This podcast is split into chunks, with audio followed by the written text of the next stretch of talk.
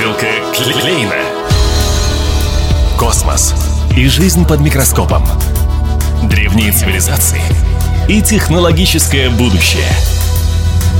Я, Анастасия Магнус, приглашаю вас в мир большой науки вместе с молодыми учеными Хабаровского края. Бутылка Клейна. Довольно холодно вокруг, согласитесь. Мы все стремимся согреться, говорим друг другу одеваться потеплее, а врачи напоминают, мол, теплый чай и горячая ванна – это хорошо и правильно.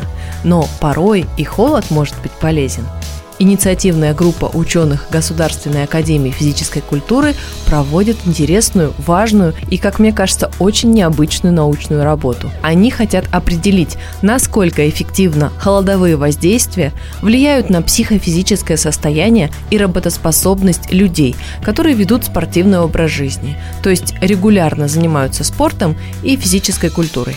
Об этом проекте рассказывает Ольга Сергеевна Шнейдер, заведующая кафедрой теории и методики физической культуры и руководитель научно-исследовательской работы. Вообще эта научная тематика в условиях нашего края изучается впервые. К сожалению, как мы определили, что в физической культуре и спорте, ну, за исключением спорта высших достижений, и то там больше затронута область спортивной медицины наукой, толком никто не изучал влияние общих криокапсульных воздействий на работоспособность и на спортивный результат, на улучшение спортивной формы наших занимающихся. Поэтому мы взялись за эту тему для того, чтобы четко определить, насколько имеется потенциал у данных воздействий расширить адаптационные возможности организма здорового человека, ну и спортсмена в том числе, и юного спортсмена. Это новое для края исследование стало возможно благодаря поддержке государства. И, судя по всему, это не последний проект такого рода. О научной разработке с каждым днем узнают все больше людей. Словом, развитие идет. Кстати, узнать подробнее вы сможете на сайте Академии физической культуры и там же задать интересующие вопросы. Продолжает Ольга Шнейдер.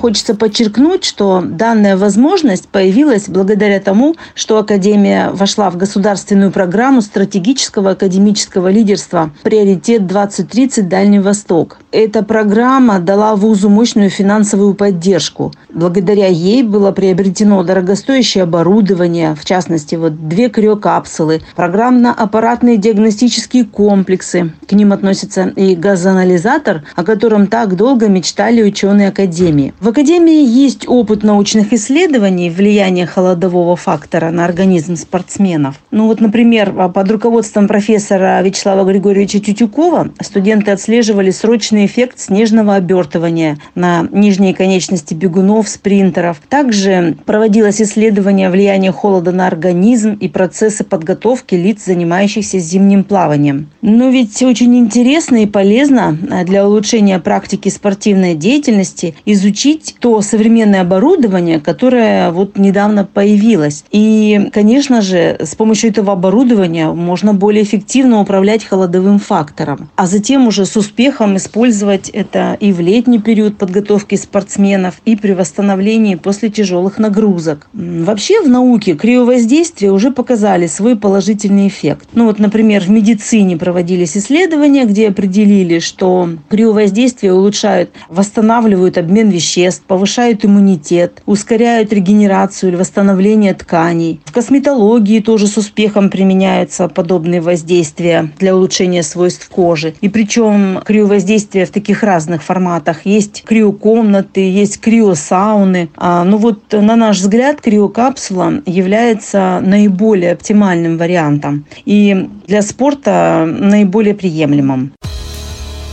Конечно, нас больше всего интересует, как проходило исследование.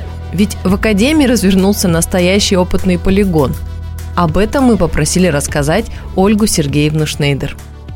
Организацией и подбором добровольцев для проведения первого этапа исследования активно занимался наш аспирант Роман Билан. Он же является руководителем Федерации зимнего плавания «Айсберг» Хабаровского края. С его помощью были набраны группы добровольцев, взрослых людей. То есть это совершенно здоровые люди, они имеют медицинские справки. Возраст от 35 до 45 лет. В равном количестве было мужчин и женщин. Ну, всего в общей сложности у нас было 40 человек испытуемых. 20 в экспериментальной группе, 20 в контрольной. Среди них были люди, которые в Федерации зимнего плавания занимаются этим видом спорта. Но также в эксперименте приняли участие и юные спортсмены-велосипедисты. От 14 до 16 лет уровень спортивной квалификации первый разряд и КМС. Также, кроме экспериментальных групп, проводились наблюдения за участниками контрольных групп. То есть это спортсмены, физкультурники, которые также имели регулярную двигательную активность на протяжении всего периода эксперимента, но их организм не был подвержен вот криокапсульным воздействиям. Причем все участники контрольных и экспериментальных групп проходили такую батарею тестов до начала эксперимента, в середине эксперимента и в его конце. Мы измеряли у них показатели психических функций на программе «Психотест», а с помощью диагностического комплекса «Омега Спорт» выявили их энергетические и адаптационные резервы. Ну и причем эти показатели получили по данным электрической активности сердца. А также с помощью газоанализатора определяли выносливость, максимальное потребление кислорода и многие-многие другие параметры. Участники экспериментальной группы проходили 10 процедур общих криокапсульных воздействий в течение ноября-декабря. Каждая процедура длилась для них 2 минуты. Температура была от минус 120 до минус 150-160. Это уже зависело от возраста, от психофизических возможностей участников эксперимента, от пола, от уровня холодовых воздействий на организм. То есть те спортсмены, которые занимались зимним плаванием, конечно, для них это воздействие было не таким значительным по степени влияния на психику. И они быстрее были подвержены снижению температуры. Охлаждение в капсуле осуществлялось благодаря подаче жидкого азота. Честно говоря, на самом деле эта процедура, она не из приятных и дает еще дополнительную такую психологическую нагрузку. Особенно это было видно на детях. Когда они проходили процедуру, то большинство из них выражало такое отсутствие желания приходить на следующую процедуру. Но после того, как они у нас там попили чаю, мы их успокоили, восстановили, то была уже определенная договоренность и появлялось желание прийти и дальше продолжить эти воздействия. Для тех участников эксперимента, которые не занимались холодовым плаванием, сделали потеплее, всего минус 120. Ну, на самом деле, конечно, очень радостно, что в крае проводятся вот такие исследования, и что есть люди, поддерживающие даже такие экстремальные виды спорта. Кстати, у нас в студии неоднократно бывали спортсмены из Федерации холодового плавания. И каждый раз они приглашали поплавать с ними. Глядя сейчас на улицу, мне что-то не хочется. С другой стороны, после рассказа Ольги Сергеевны, кажется, что вообще дело нужное и полезное. Может даже попробовать искупаться. Мы связались с Романом Биланом, председателем Федерации, и попросили рассказать о его спорте, хабаровской организации и участниках самого холодного клуба в крае – Зимним плаванием занимаюсь давно и общаюсь с многими людьми.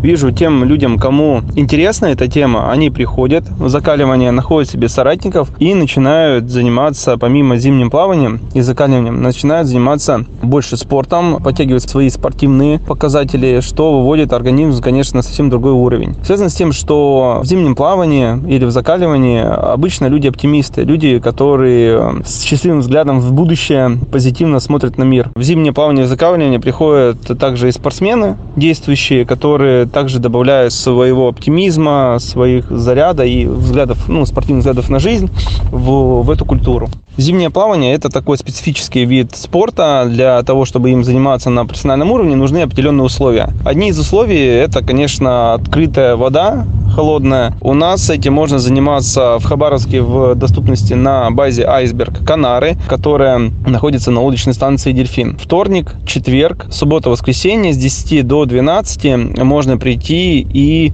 либо просто окунаться в холодную воду, у нас есть место, где переодеться, и место для обогрева, банька есть, либо люди прям целенаправленно занимаются плаванием, тренируются определенное количество времени в холодной воде, проходят определенное расстояние. Так что для того, чтобы заниматься этим видом спорта, должны быть определенные условия. Что ж, исследования ведутся, множество человек уже почувствовали на себе мощь новой аппаратуры в Академии физической культуры, и это особое ощущение от холодового влияния. А что же сейчас? На каком этапе проект и что с ним будет дальше, рассказывает Ольга Сергеевна Шнейдер. Сейчас вот на данном этапе проводится анализ полученных данных. Мы коллективом своим научным описываем методические рекомендации по разработке индивидуального алгоритма воздействий. И для этого мы изучали влияние на организм, на способность управлять опорно-двигательным аппаратом, на особенности адаптации нервной системы. Прям вот каждую процедуру до и после. То есть у нас тоже были тесты, которые нам показывали вот эту скорость адаптации нервной системы системы к данным процедурам. Поэтому можем уже давать какие-то рекомендации для индивидуальной методики прохождения данных воздействий. Ну и далее полученные результаты будем публиковать, приглашать для дальнейших исследований представителей других видов спорта. Были в основном циклические виды спорта, легкая атлетика, велогонки, плавание. Также нам интересно посмотреть, как влияют эти воздействия на представителей ациклических видов спорта это единоборство, гимнастика, ну и так далее. Ну и, конечно же, мы планируем на основе полученного научного опыта предлагать эти услуги всем желающим для всего населения нашего города, но только от 14 лет. И, конечно же, с учетом имеющихся медицинских противопоказаний. Вот на такой теплой ноте мы заканчиваем в этом году программу «Бутылка Клейна». Мы говорили о науке, невероятно разный, притягательный, пугающий и всегда очень интересный. Не болейте, следите за здоровьем и не пренебрегайте физкультурой. С наступающим поздравляет Ольга Сергеевна Шнейдер, заведующая кафедрой теории и методики физической культуры Государственной академии физической культуры – Хочется поздравить всех слушателей с наступающим Новым годом. Пусть он будет благополучным, мирным, а здоровье, благодаря нашим дальневосточным холодовым факторам, будет у всех очень крепким. Бутылка